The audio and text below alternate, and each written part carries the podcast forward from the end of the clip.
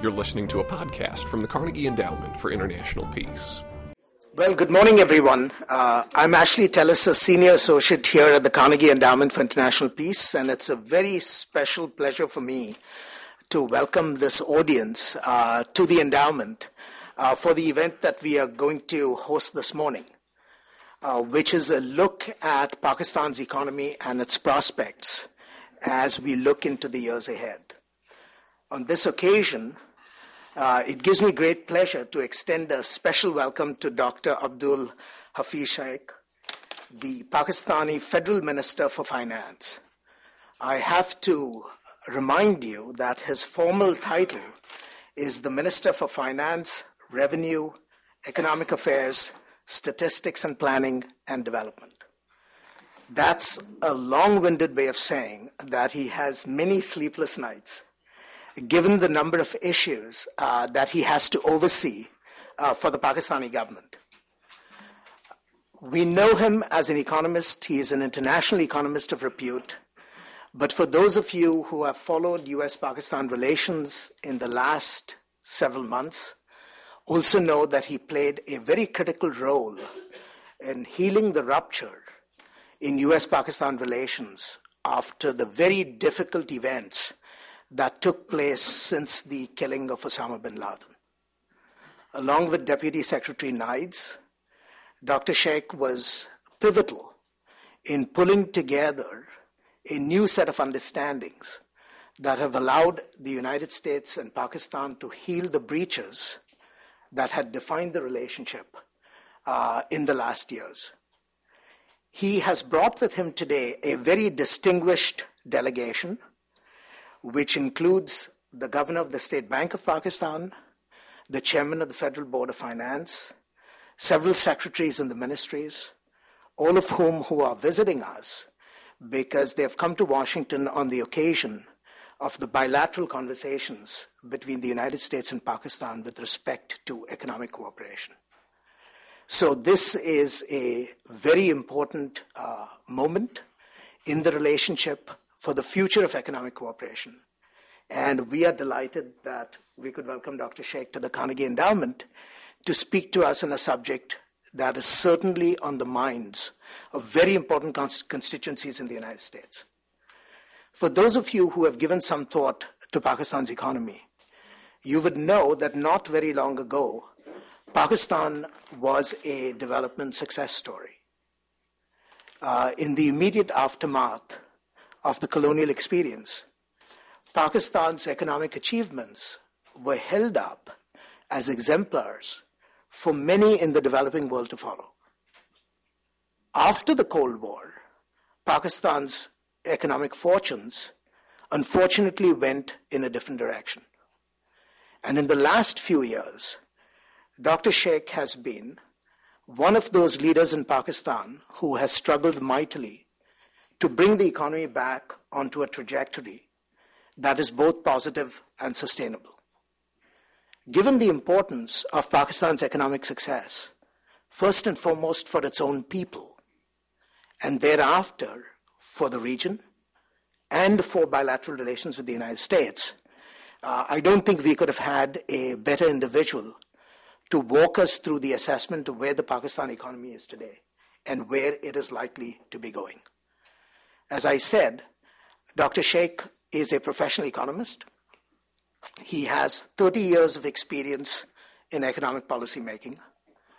He has thrice been elected to the Pakistan Senate, and he has served previously both as the Federal Minister for Privatization and Investment, a tenure that was actually marked by dramatic successes in Pakistan's privatization agenda, and he has also served as the Provincial Minister of Finance in the Sindh.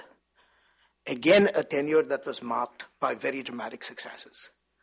But he's not just been a government servant. He actually has had a very productive career in the private sector. He was the general partner of an investment company based in New York, which oversaw a huge set of investments relating to Asia. And he worked for many years uh, at the World Bank and at Harvard, which sometimes seems like it is an entirely different country. Uh, he has had international assignments that have included positions in at least 20 countries. And from the point of view of the Carnegie Endowment, also happens to be the author of many publications and books. So we are particularly delighted to welcome him this morning. And without further ado, I will yield the microphone to Dr. Shaikh. Welcome.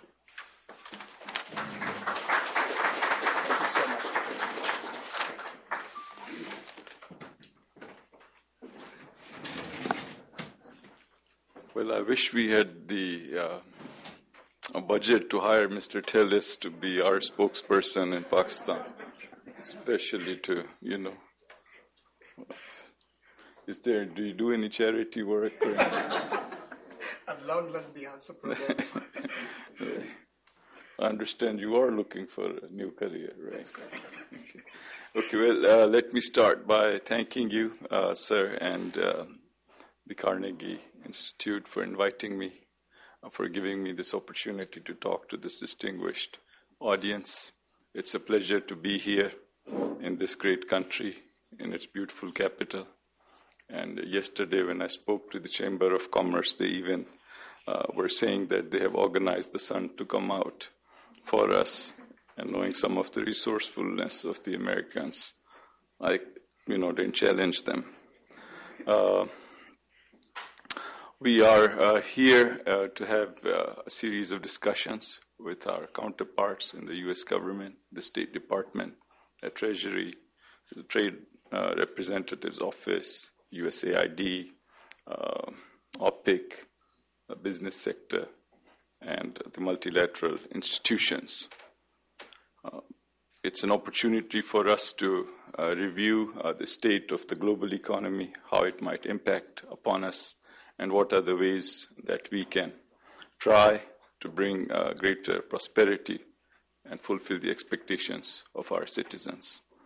I think uh, Pakistan is going through an interesting phase. It's an exciting phase, and in many ways, a new Pakistan is emerging away from the headlines, away from the usual uh, quota of news that appear to occupy the minds of certain watchers of television. Pakistan, over the last four and a half years, has seen dramatic changes, and these are historic changes.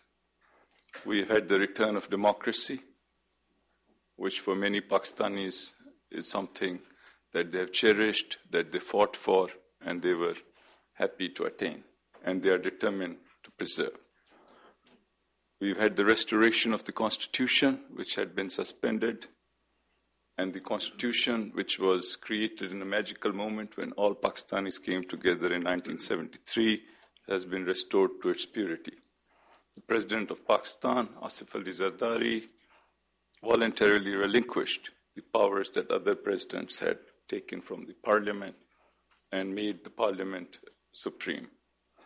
This parliament has functioned, it's an elected parliament over the last four and a half years. It has passed landmark legislation and it has tried to perform its duties to fulfill the aspirations of those who elected them. It is a country where the courts have been operating actively, where they've been holding people to account, and where they've been interpreting the Constitution and they have been fulfilling the mandate assigned to them. It's a country where the standing committees of the Parliament, of the Senate, and the National Assembly have been working. They have been summoning public servants, holding them responsible, asking them tough questions, the full glare of public spotlight. It's a country where the media is free to critique, to comment, to scrutinize, and debate issues. And they do their job very well. We have over 80 plus television channels, and they are free, entirely free. It's a country which has had a period in politics which is characterized by an absence of vindictiveness, an absence of settling of scores, and of public discourse without fear. It's a country where we have had coalition governments and nobody has tried to dominate others. Nobody has tried to totally prevail upon others. Nobody has tried to be supreme. The political culture has evolved in a way that people have had to make adjustments. They've had to come together. They've passed unanimous resolutions. People have tried to give and take. People have tried to compromise. People have tried to move along. They've tried to listen to each other and that's good for Pakistan. It's also a country in which, over the last four and a half years, civil society has been vibrant, it has been noisy, it has spoken out loud and clear about their preferences. And it's also a country where, for the first time, a democratic government's tenure will be completed, and the people again will get a chance, probably in the coming uh, three to four months to either accept or reject whoever they wish. And the beauty of the system, as you know since two centuries, is that everyone will have to submit to their will. So I think I come here with a sense of pride as a Pakistani that over the last four and a half years, we have made strides, and above all, the rule of law and the people of Pakistan who have shown a seductive attachment to their constitution and to be governed by a rule of law ultimately has brought us into the global mainstream. And I think we as Pakistanis on this score can hold our head high. It's a time where institutions have been allowed to function. And when we look around us in the neighborhood, in the larger region, indeed in the whole world, this makes us, I think, if not unique, at least in many ways, uh, gives us reason to be satisfied that we have obtained this cherished freedom. And I think it's something we have to try very hard to ensure that it provides the platform now to attain the kind of growth and to achieve the level of prosperity that we indeed have shown to be capable of. Let me turn now to the economy. First of all, uh, we must not forget what it was like on the economic front when this government was assigned the responsibilities in 2008 9. And I'll just recap it in a couple minutes especially for many of our colleagues who may not know what we inherited and how much we have traveled. Of course, we have a lot of hard work to do still. In 2008 9, when this government came into its position, the growth momentum had been lost. And the growth rate had fallen in 2008 9 to 1.7% perhaps the lowest in our recent history. Second, inflation. Inflation had begun to get into second dig- to, uh, double digits by 2006 7, and by 2008 9, it peaked at 25%, the highest in our history. The twin deficits, that of current account and fiscal deficit, had become combined perhaps the highest in our history. The stock market had lost one third of its value and was virtually shut down. The foreign exchange reserves had depleted to a level of $3 billion and were posing a serious threat of default. The value of the rupee had slipped from the mid 60s to the mid 80s over a few months, and was really creating serious balance of payment problems. So, this is the context, this is the background, this is the inheritance. And now here's a government coming, elected by the people who have aspirations, who want delivery. And on the other hand, you are look, staring at default, you are staring at serious, serious crisis a lot of politically tough decisions had to be made. The government had to go to the IMF, a standby, standby arrangement was secured. tough decisions like passing on the price of oil to the consumers was undertaken. Petroleum prices were deregulated, electricity prices were enhanced, and fiscal austerity was adopted, and a move towards generation of tax resources was undertaken. These are not politically popular things to do, especially for a popularly elected government at a time when aspirations of the people were at their peak. Nevertheless, a macroeconomic stability of sorts was restored and things began to move forward. Inflation was brought brought down, the crisis was averted, and it appeared like after two to three years of uh, tough times, we would get back to the growth path of the sort that Mr. Tellis talked about. I think we were approaching around 4% growth when the great floods of 2010 struck us. Somebody advised me that everybody here knows about the great floods, so don't, you know, elaborate on them too much. But I think it's important to understand how catastrophic they were. And not everyone may know about it. They covered an area larger than the size of Italy. They destroyed crops, they destroyed infrastructure, they uh, shattered people's lives. They cost us $10 billion, according to the estimates of the World Bank and the ADB. They wiped away 2% growth of our GDP and forced us to go back to the drawing board and move monies away from infrastructure development back to rehabilitation and recovery of our citizens who were passing their nights under the stars. So this was a setback.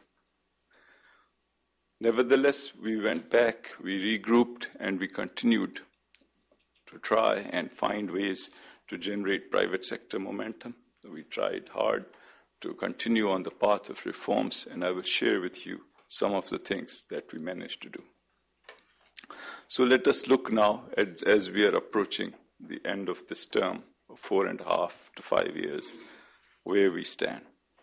First, growth rate is picking up this year after the floods and two consecutive years of extraordinary monsoon rains, we have reached 3.7%.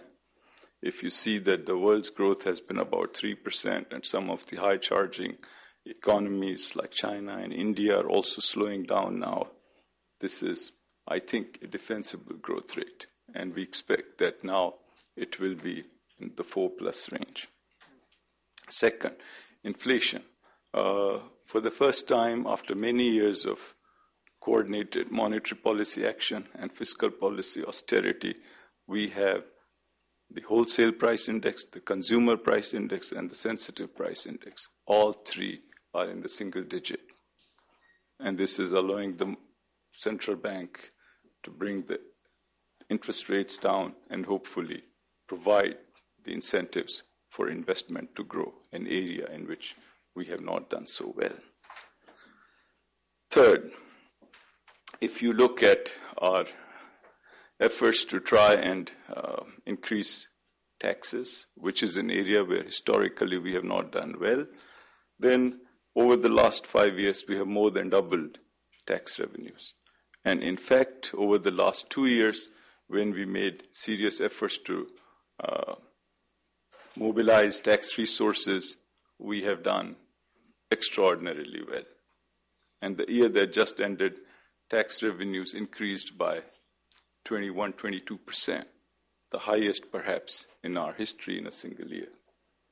And we added 350 billion extra rupees in taxes, and the tax to GDP ratio within a single year was enhanced by half a percentage point of the GDP.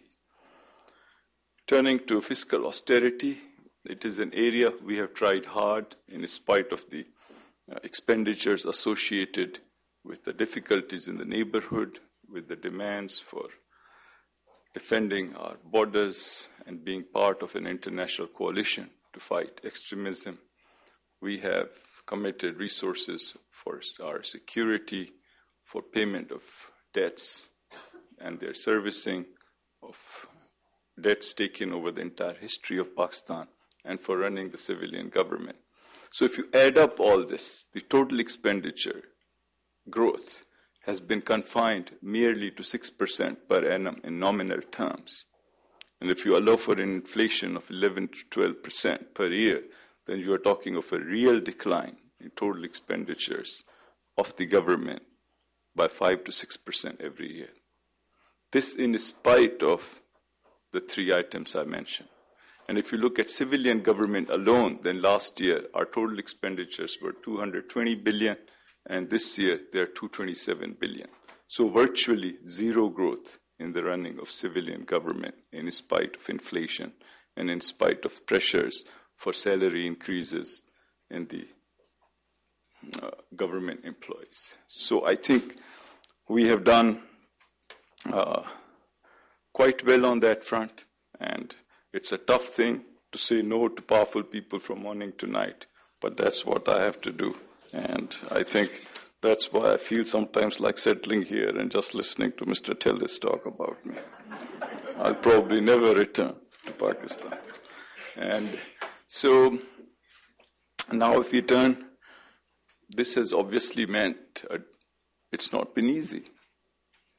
Because when we went for tax collection, we had to eliminate exemptions in sales taxes of powerful groups like textile and carpets and surgical equipments and sports and leather and trying to you know eliminate uh, exemptions for fertilizer and uh, pesticides and tractors and other kind of things.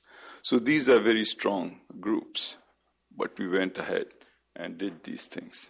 And i think the results have begun to show and this year we would like to focus on expanding the base of income taxpayers. And that's something we can talk in the Q&A.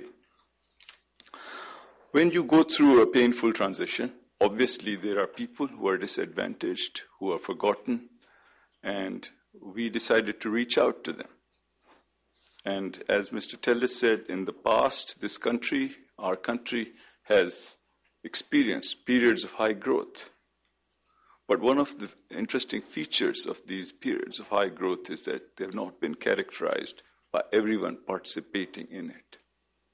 And so that sense of exclusion, that sense of having been left out, has been costly. In fact, it contributed towards the loss of a part of our country.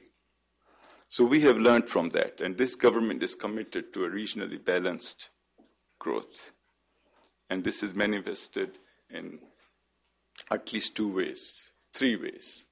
First, historically, Pakistan has been accused correctly of not investing enough in social sector for human development. So what we did is we came together with the provinces and we decided to alter the way they are funded.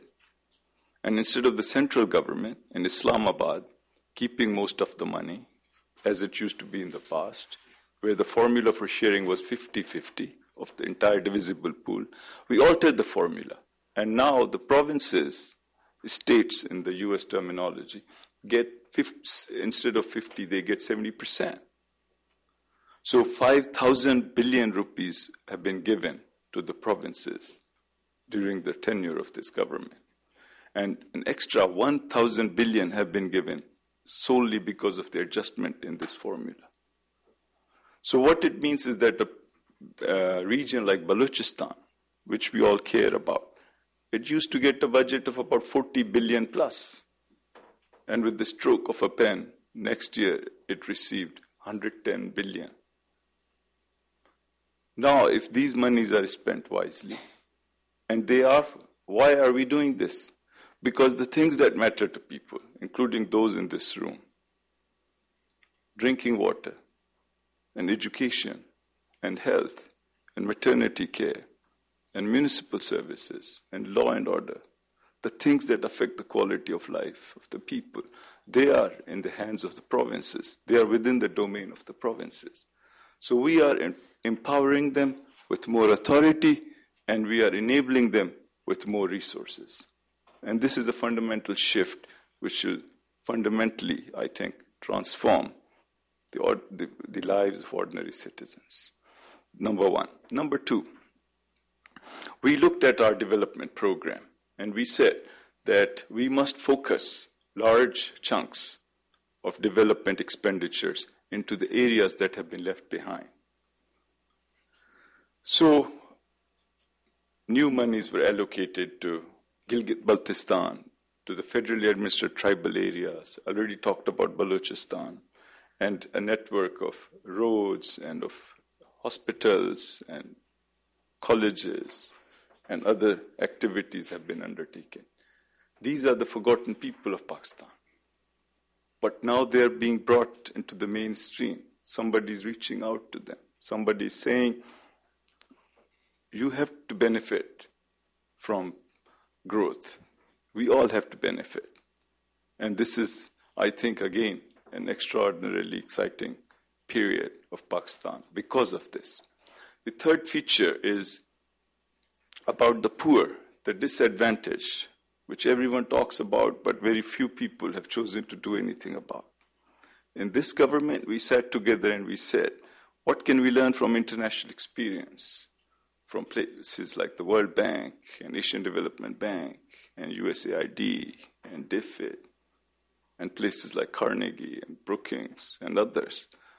What's, what are the global uh, knowledge institutions telling us about how to help those who are not at the moment in a position to help themselves?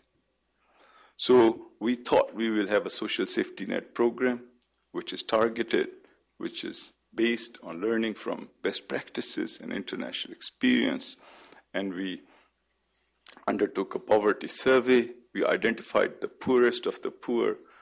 We identified those who were really in need, and we developed a technology that did not involve intermediaries, but rather relied upon ATM cards and biometric ways of identifying people. And we allocated, instead of a combination of all sorts of subsidies, cash transfers. And so this program, named after uh, the former Prime Minister, Shahid Benazir Bhutto, who did so much for the women of Pakistan, is targeting and is transferring cash to 3 million households in Pakistan. And one of the unique features of this program is that these are households headed by women, and the money goes straight into the hands of women. So, on the one hand, we are reaching out uh, with the social safety net that is based on international experience, modern technologies, relatively free of corruption. And on the other hand, it's a vehicle and an instrument for elevating the status of women, giving them independence of a sort, and raising their status in society and reducing their dependence upon others. And I think this is a program that we are proud of, and we would encourage you to look into it. And if you think there are ways it can be improved, we would be happy to welcome suggestions. Now, the other point that I would like to mention is we have made special efforts. We believe that if there is something we have learned, one of the things we have learned from international experiences, you cannot operate and do well if the region as a whole is not doing well. And so, what we're doing is trying to be a catalyst, trying to play our part in transforming the dynamics of our region.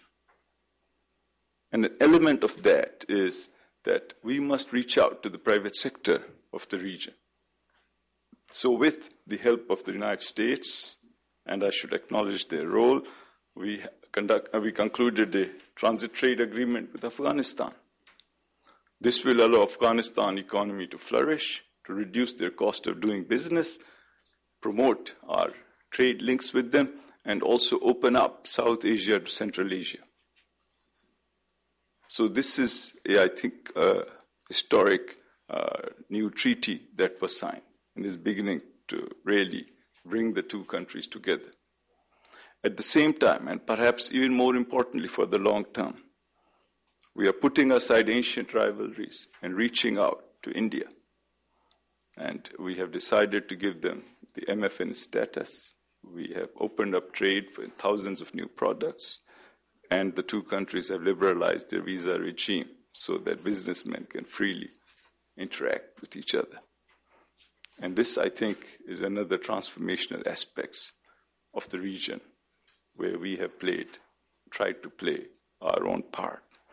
At the same time, we have been active in trying not to rely upon external assistance, but to try and seek an opportunity for our businesses to play their part and to operate and to seek for them a level playing field.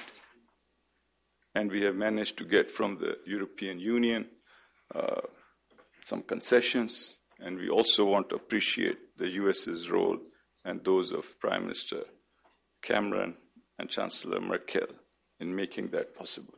And that will enhance our exports. And I'd like to share with you that two years back, our exports went up by 28% in a single year at a time when the world was facing a global contraction. And last year, we managed, in spite of the difficulties, to preserve that level. And our hope is that, in spite of the adverse global environment on the uh, growth side, that our businesses, if given an opportunity, can try to preserve at least those level of exports. At the same time, we think that Pakistanis uh, living outside Pakistan are an important asset, both in terms of contributing towards their host countries' economies and also being a source of remittance flow into Pakistan. So we went out and tried to give them incentives so that these remittances can flow through official channels and contribute towards cushioning the blows that one might get from the balance of payment side. And as a result of these efforts, these numbers have gone up from roughly $6 billion a year in 2008 9 to approaching 13 plus billion dollars a year now. And they have been a good source of display of confidence in Pakistan economy as well as a source of cushion on the foreign exchange account.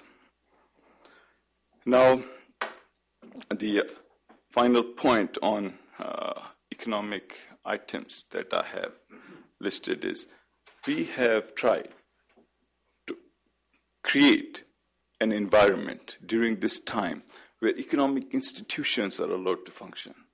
And as you know, um, the new literature on development suggests that the way to long term growth is for institutions to be allowed to flourish. And so the central bank governor is here, Mr. Yasin Anwar. He can confirm to you that we have an independent central bank.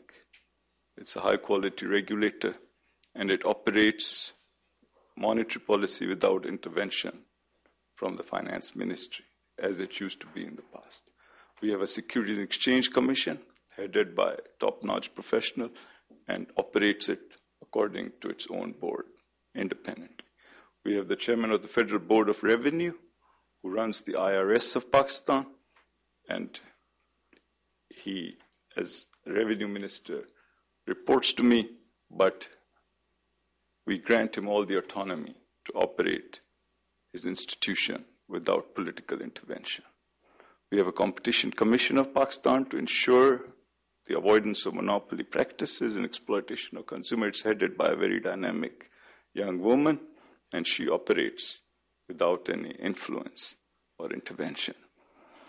We have the national regulatory authorities for electricity and telecommunications and gas and others, and they operate free of the intervention from the ministries, even though some ministers would like to interfere in their affairs. But we resist them. So I think this is a very interesting uh, aspect of the prevalence of rule of law, of respecting each other's mandate, of allowing institutions to function. And uh, we have made important changes in the capital markets to make them function better. And we have introduced capital gains tax to go after some of the richest people of our country. And one of the results of that is, and something that many people do not know, is that our capital market, the Karachi Stock Exchange, is the best performing capital market, best performing stock market in the entire world this year. Um, I think I have given you a good overview of where we were, where we are, where should we be headed in the future. Let me say that. Uh, first of all, we have to try and retain our macro stability because any efforts to try and share prosperity can only happen if you have the platform. And as I said, our monetary policy, our fiscal policy, our private sector promotion policy, they're all geared up for this preservation of stability, bringing down, continuing to bring down inflation because it's a regressive tax that hurts the poor the most. And second, to have a regional balance so everyone feels included in the growth. Third, continue with so safety nets, but keeping them sustainable and within bounds, and focusing on sharpening the targetedness of the subsidies. We want to continue to be fiscally austere, focus on private sector promotion, focus on regional dynamics. In the energy sector, try and expand capacity, improve efficiency, and focus on alternate energies such as hydropower and coal, which has remained unexploited in our country. Of course, I do not want to leave you with the impression that everything is rosy and lose my credibility in the process. We do have challenges, of course. They are well known to many. We have not done such a great job in managing our electricity sector, and some of the inefficiencies of that sector have continued to haunt us, be a drag on our growth. But we have a new, very dynamic Secretary of Water and Power, Nargis Sethi, who is here, and you can ask her. All the difficult questions will be directed to her. And I think she's really shaking up the sector and going after people who have not been paying their bills or those uh, distribution companies in the government sector who have not done so well in the past. So I believe I'm beginning to feel more optimistic that some of these problems in the electricity sector will soon be behind us. Of course, our energy mix, input mix has changed, and there is no solution that small and open economies have in dealing with high increase in the prices of oil. So we have to endure it. But we are switching towards alternate mechanisms of producing electricity, but those results will not materialize for a few years. So, in the meantime, we have to be smart in using our existing capacity and ensuring that we distribute things, electricity, properly and in pricing it correctly. We also uh, could do a better job in managing our public sector corporations. And here, I think, um, is a challenge that in the coming term we have to meet more aggressively. We made changes. We have brought distinguished people from the private sector onto the boards of these corporations, many of which we privatized anyway. So I do not want to exaggerate this problem beyond that of the electricity sector. But in some of the sectors like steel and airline and uh, uh, railways, we need to get our act together better. Because although their fiscal impact is not so huge, they're a continuing source of bad publicity for the government. And I think we can do better. And uh, let me turn now to the Pakistan-US relationship for and make a couple comments on that. The Pakistan-US relationship is, in its importance for us, second to no other relationship. Uh, the U.S. Uh, has been a perhaps historically the largest uh, participant in our economy. Uh, out of the 800 plus corporations that operate in Pakistan, the majority are those of the U.S and they have been making really good rates of return and keeping it as a secret. So I think I want to share it with you. Uh, they have been thriving, and I'm happy for them. I'd like more of their brothers and sisters to join them.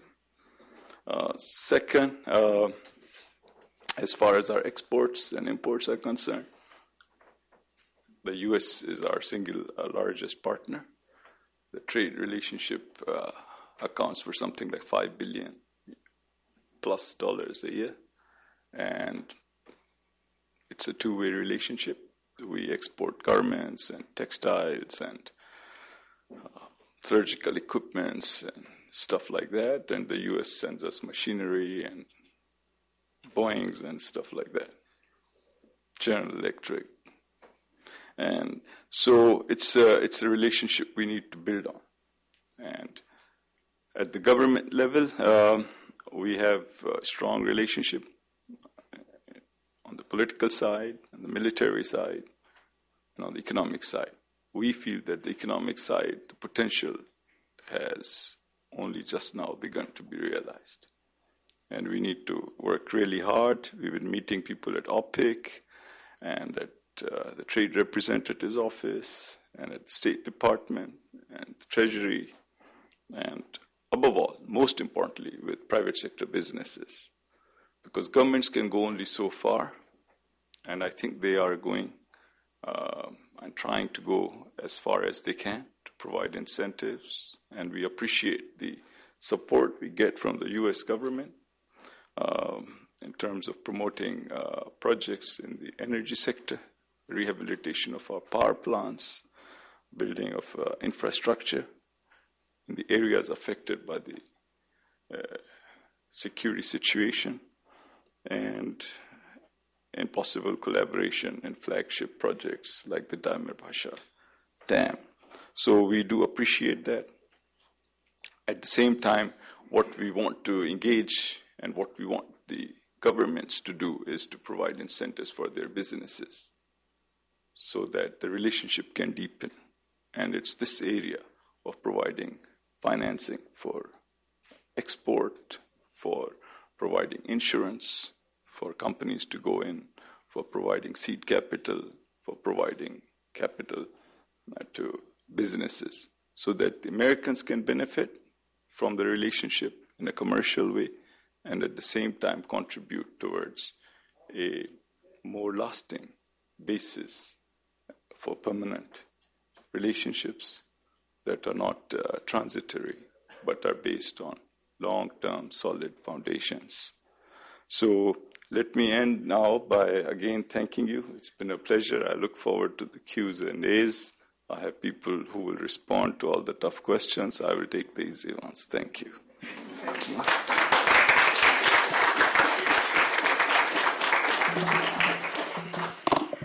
Well, I want to thank uh, Dr. Shaikh for providing a very transparent uh, presentation of where he sees the Pakistan economy without the triumphalism. And that's, I think, extremely useful to bring us up to speed. I'm also grateful that he focused on the politi- issues of political economy rather than just simply the economics, because if you don't understand the issues of political economy, the issues of economics kind of hang out there in the air. Uh, my job at this point is simply to be a traffic cop and recognize people who may want to ask the minister questions. I would just urge you to identify yourself when you're recognized and keep your questions or comments pointed and short because we have just about 15 minutes before the minister has to leave. Tezi. Tezi Schaffer from Brookings and sorry, Tezi Schaffer from Brookings and McLarty Associates. Uh, Mr. Minister, as always, your presentation was a, uh, an eloquent tour de force. Um, I wanted to ask you a more future oriented question. Uh, there's a lot of general talk about the importance of the wired world and the unwired world of telecommunications and the social media for the future of the economy. I wonder if your thinking about where Pakistan needs to go uh, has factored this in. I'm not just thinking about the infrastructure, but also the regulatory structure uh, the openness and availability of these media for new, emerging small businesses to uh, break into a more profitable world.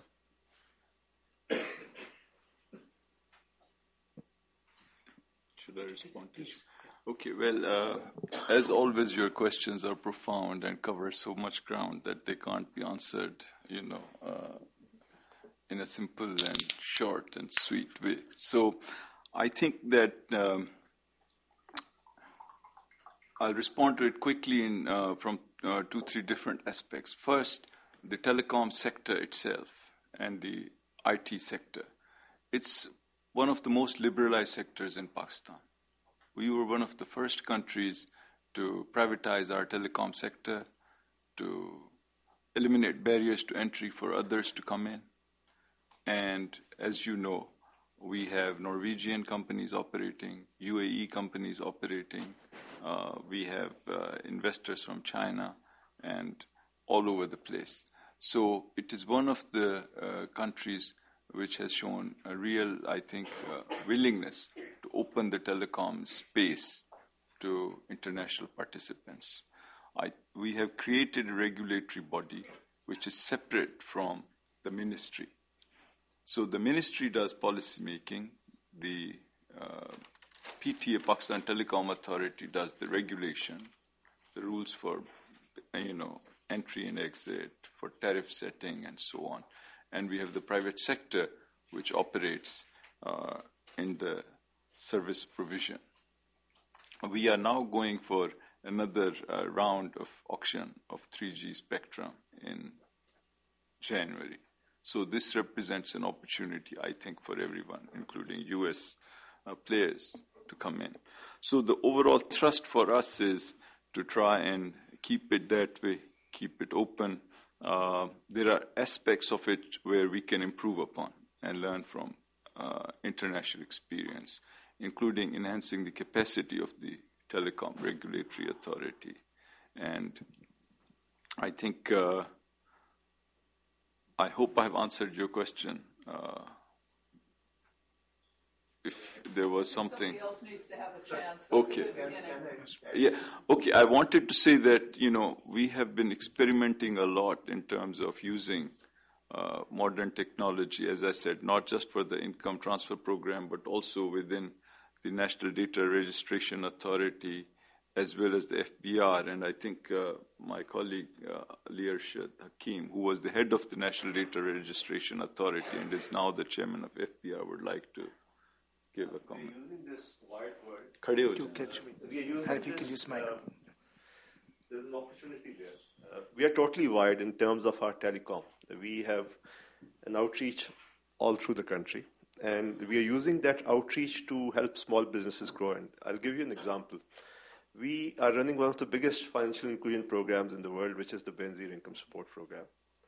And we have one of the most successful branchless banking initiatives uh, globally. The Financial Times, uh, the governor will tell us, hails this as the most successful there. What has happened is that we have used this wired arena to allow banks to set up branchless networks. And you know, the profits for banks and other pe- others are in, in, the, in the number of transactions they can carry out. So our policy has been to encourage to lower the cost of transactions using the technology. And, and one of our first initiatives has been the branchless banking initiatives, where a corner shop can become a limited mandate bank. We have 30,000 of those e- agents now. Uh, they carry out transactions for financial inclusion, payment to the poorest of the poor, as well as now they are going into transactions for remittances and other things. I'm sure in near future we will have small insurance product, the agriculture insurance, and others coming in. So we have we are using this wide environment quite well in Pakistan, and it suits us.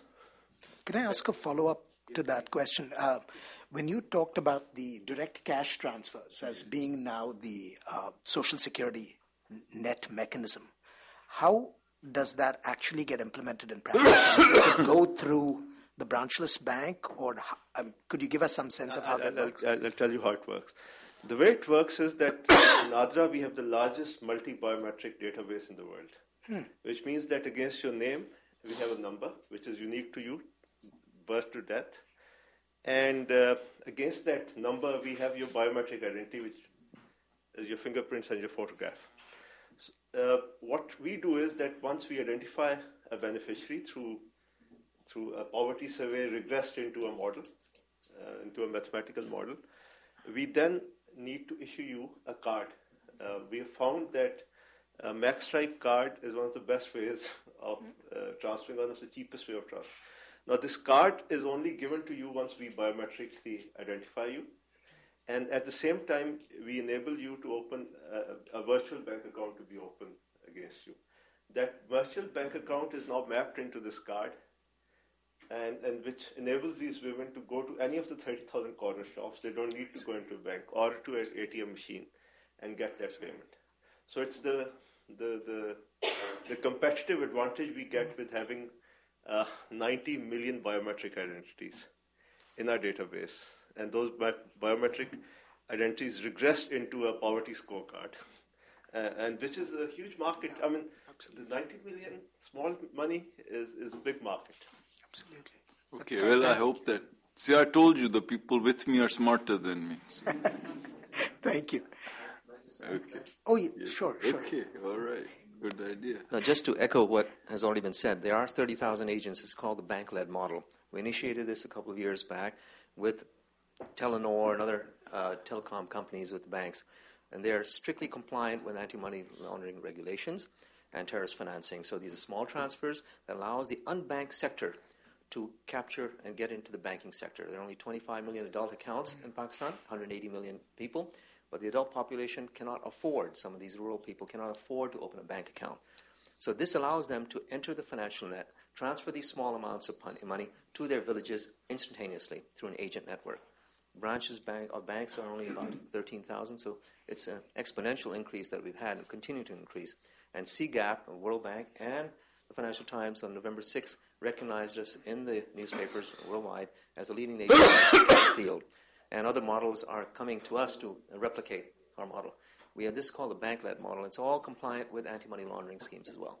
And that captures the unbanked sector and helps them money, the money transfer to their villages. Thank you. Marvin?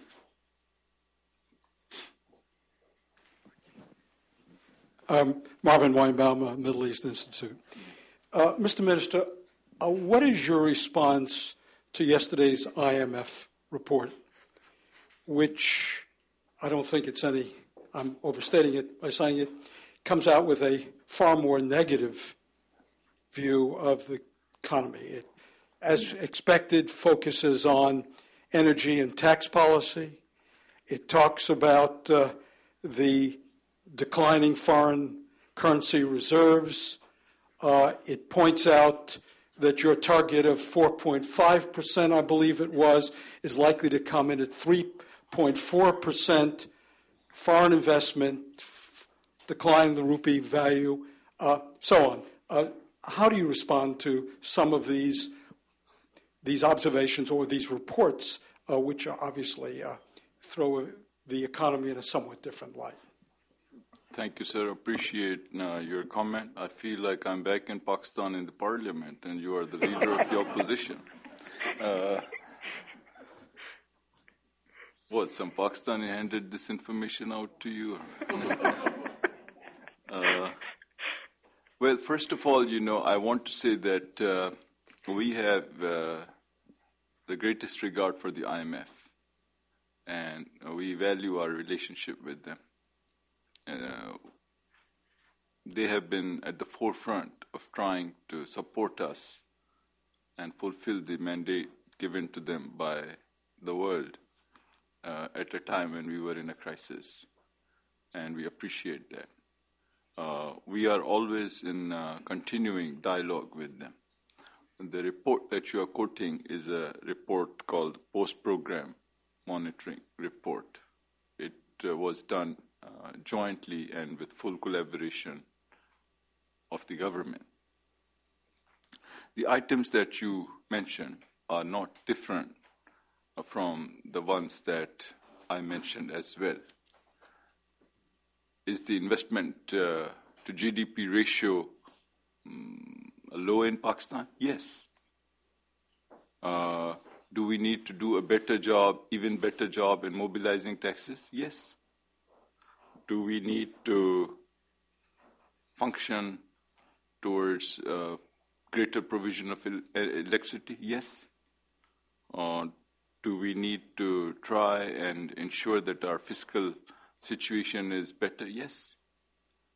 So I would not, uh, you know, uh, try to manufacture a disagreement between the IMF's view and our view.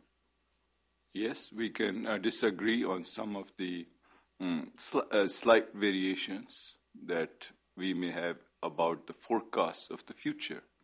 They may think that our economy will grow by 3.5% this year. We may think it will grow by 4% plus. We are here. Monday, Tuesday, we will sit and talk to them and maybe narrow these gaps, which is the purpose of technical people to do.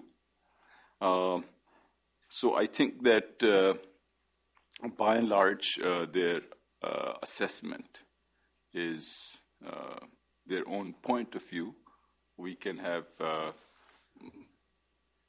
our own point of view on these. That's why we are here. We will talk, uh, sit and talk to each other as we always do, and try and you know maybe uh, narrow the gaps wherever they may be. At the same time, and the point I have tried to make is that uh, some of the issues or some of the numbers represent historical uh, levels which we have tried to correct and we are making progress on.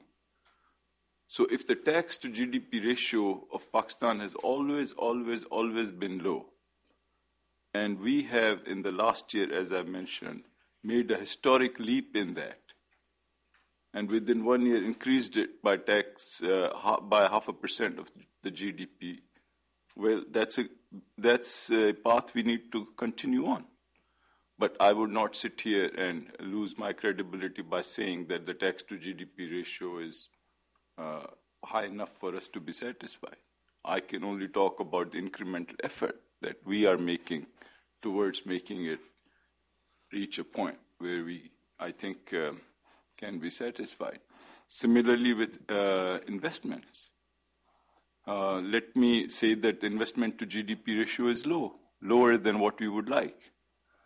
But two things I would like this, you know, distinguished audience to re- also appreciate. First, we are in a difficult neighborhood.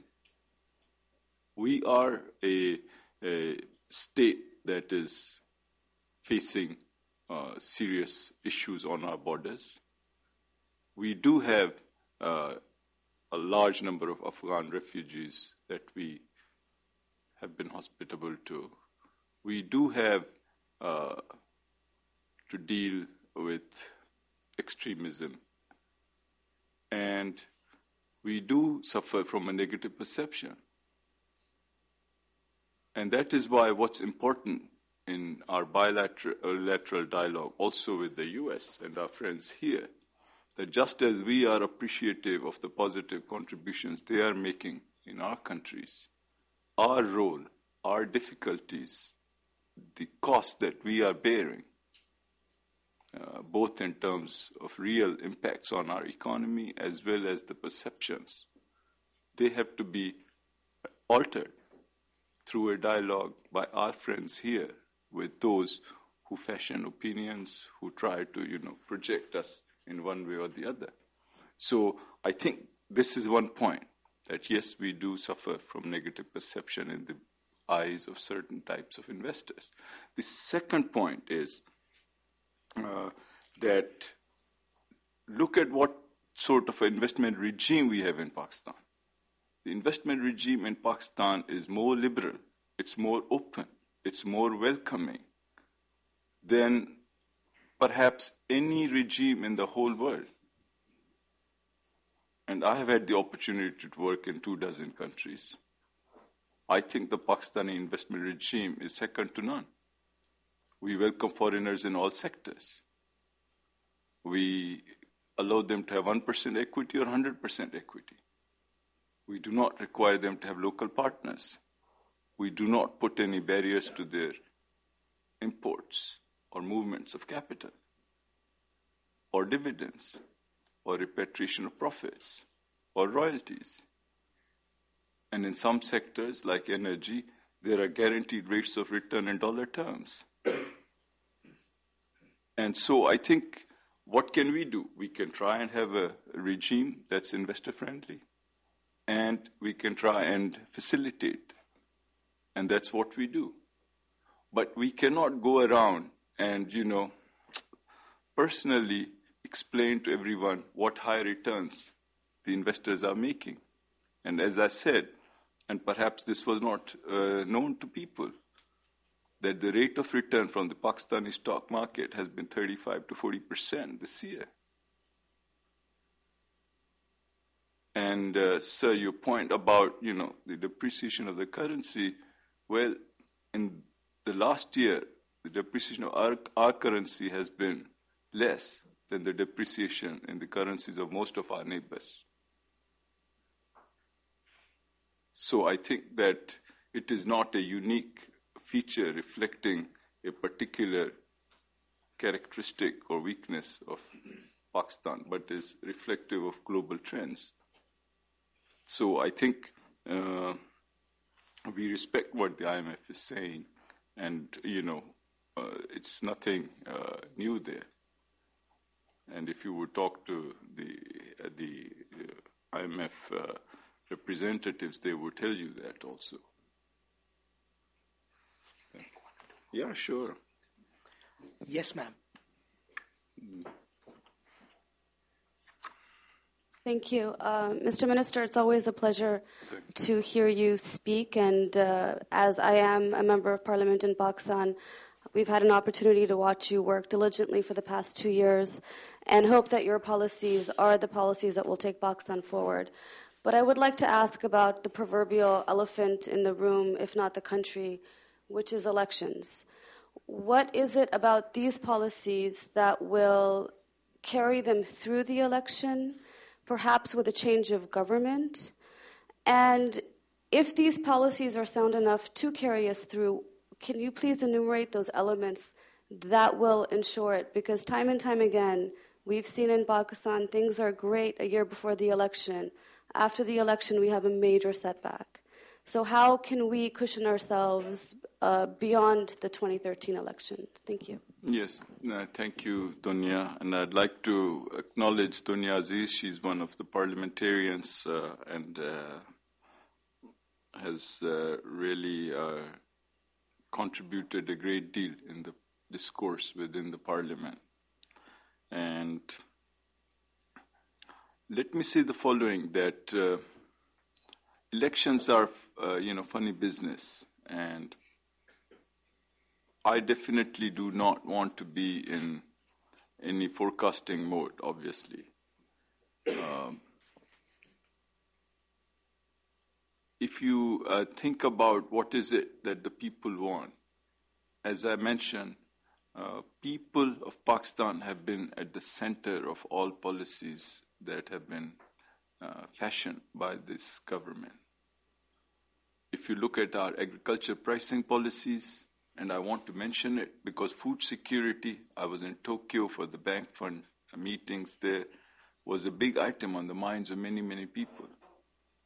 And here we have in Pakistan a situation where we have gone from importers of wheat to an exporter of wheat and an exporter of sugar and agricultural products.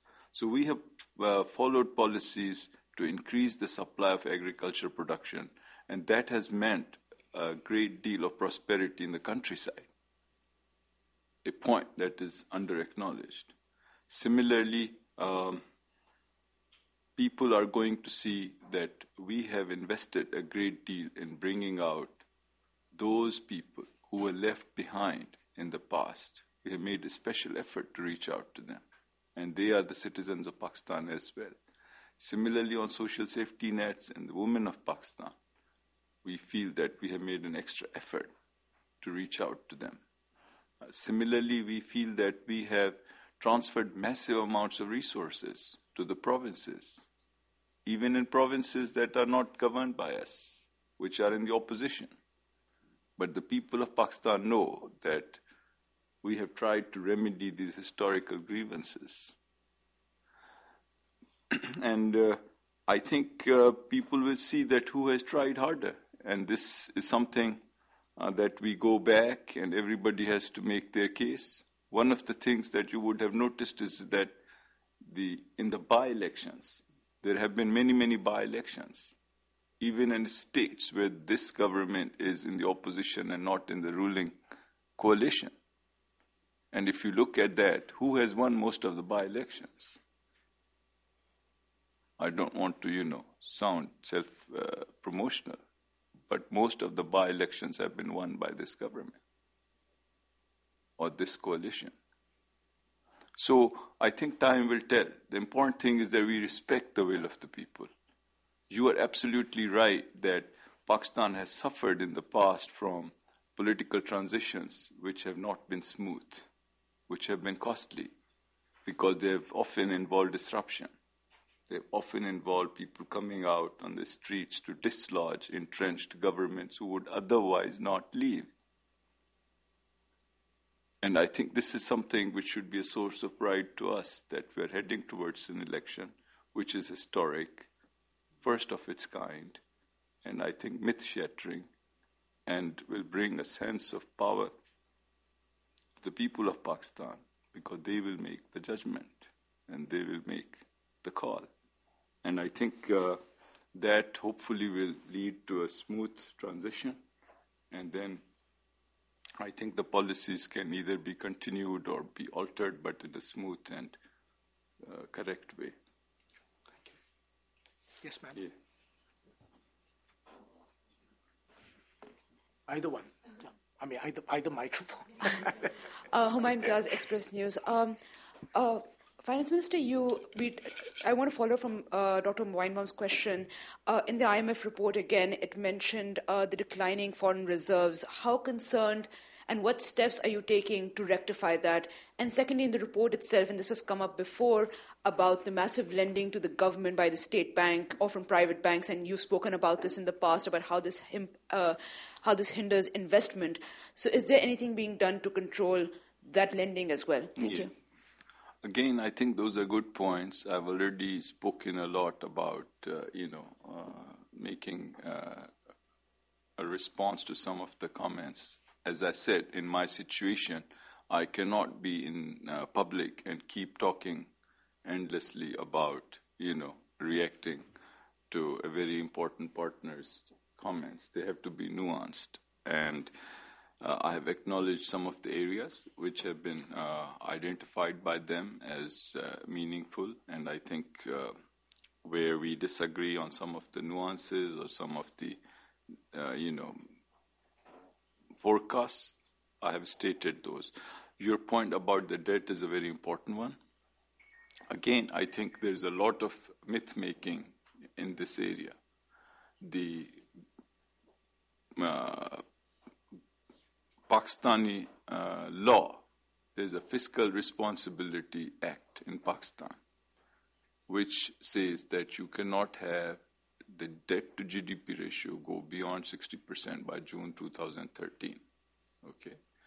If you see the debt to GDP numbers, the correct way to look at the debt figures is not to say what was the amount of borrowing two years back versus what it was 25 years back without adjusting for inflation or anything like that. But the correct way to look at it is, is to see debt as a ratio of your income, the GDP. That ratio has remained roughly unchanged in the last five years between in the late 50s. Okay? So it's always between 58 to 59 percent, 57 to 59 60%. So that is uh, uh, unaltered. Yes, the domestic borrowing has gone up as a ratio, but it's also offset by the foreign borrowing having been brought down. So people who sometimes, you know, raise a legitimate issue that uh, government has borrowed more from banks do not also add to that that they have repaid a lot of the foreign loans in order to bring that ratio down. So if you said both parts of the statement, if you made both parts of the statement, then you would realize that the debt to GDP ratio is offset by, but the mix has altered a bit. Does this hamper investment? That's the question. Well, investment by domestic borrowing, does that hamper investment within Pakistan? Well, if the government borrows a lot, then it crowds out uh, private sector and it's a source of concern. And it should be a source of concern. But, and that is exactly why the macro policy has to be to be fiscally austere. Why do we want to be fiscally austere and so no to everybody? Why do we want to control our expenditures? Precisely so that we don't have to borrow more. Precisely so that there is more left for private sector to undertake investments. And I think, as I said, that after a lot of effort, because we have been able to restrain ourselves fiscally, the uh, central bank has been able to bring the interest rates down. And as a result, uh, the private sector will be able to borrow more. So you are absolutely right in your worry, and I share that worry also. And that's why we are taking the policies that uh, economically are the right ones. I'll take one last question because I do have to let the minister go on to real business, but I'll give the phone to you back. Thank you. Uh, Madiha Afzal, I'm an assistant professor of public policy at the University of Maryland. Um, so, my question is uh, about um, the education sector. And I was wondering if you could talk a little bit about um, investment in the education sector that the government has made.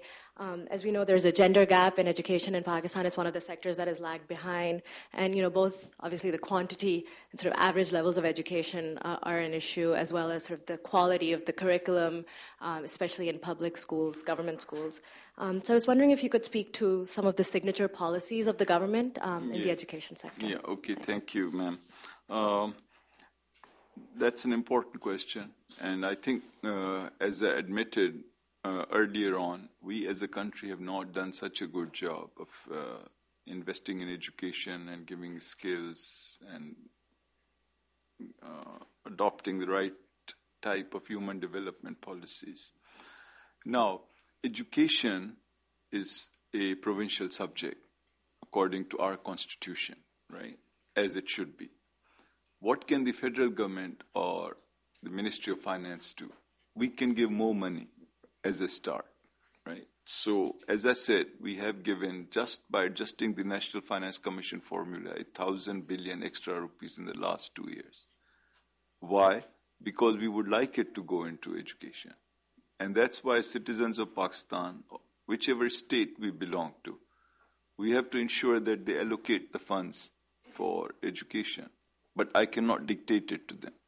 The second point is that we have passed a universal education uh, law, which has been approved by the Council of Common Interests, which is our highest decision making body, which has the Prime Minister and all the chief ministers of the provinces which makes it compulsory for all to be educated.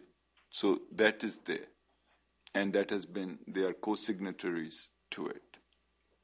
Third point I want to make is even though the uh, subject has been passed on to the provinces, the federal government continues to support uh, human development activities like all the higher education activities, the Higher Education Commis- uh, Commission with all the universities, it has, and for the scholarships overseas, and for building of new campuses, and for recruitment of new professors all over Pakistan. This remains under the federal government, and we are continuing to, you know, give it uh, funds, even though education has been passed on. Similarly, there are projects like the National Commission for Human Development, National Education Foundation, and so on. Again, while they have been passed on to the province, the federal government has chosen, because of the importance of the subject, to continue to fund them. And so I think while the funding side is being looked after, and we, in, in our international borrowing also, it occupies a significant portion in our discussions with the U.S. in allocation of the, uh, you know, external assistance. It, you know, we try to put it on the forefront. And what's important really is to try and get private sector to participate in the service delivery as much as possible so that these resources have a higher bang for the buck. And I think that the efficiency of public investment is uh, closer to what you and I may like it to be. Well, on that note, I want to thank the Minister uh, graciously for coming here this morning and for giving us the time. I look forward to welcoming you again anytime you choose to come to Washington. Thank you, and I sir. want to wish you all the best for the remainder of your meetings, both to you and to the members of your team. Uh, all the very best. And thank you very much for coming here this morning. Look forward to seeing you.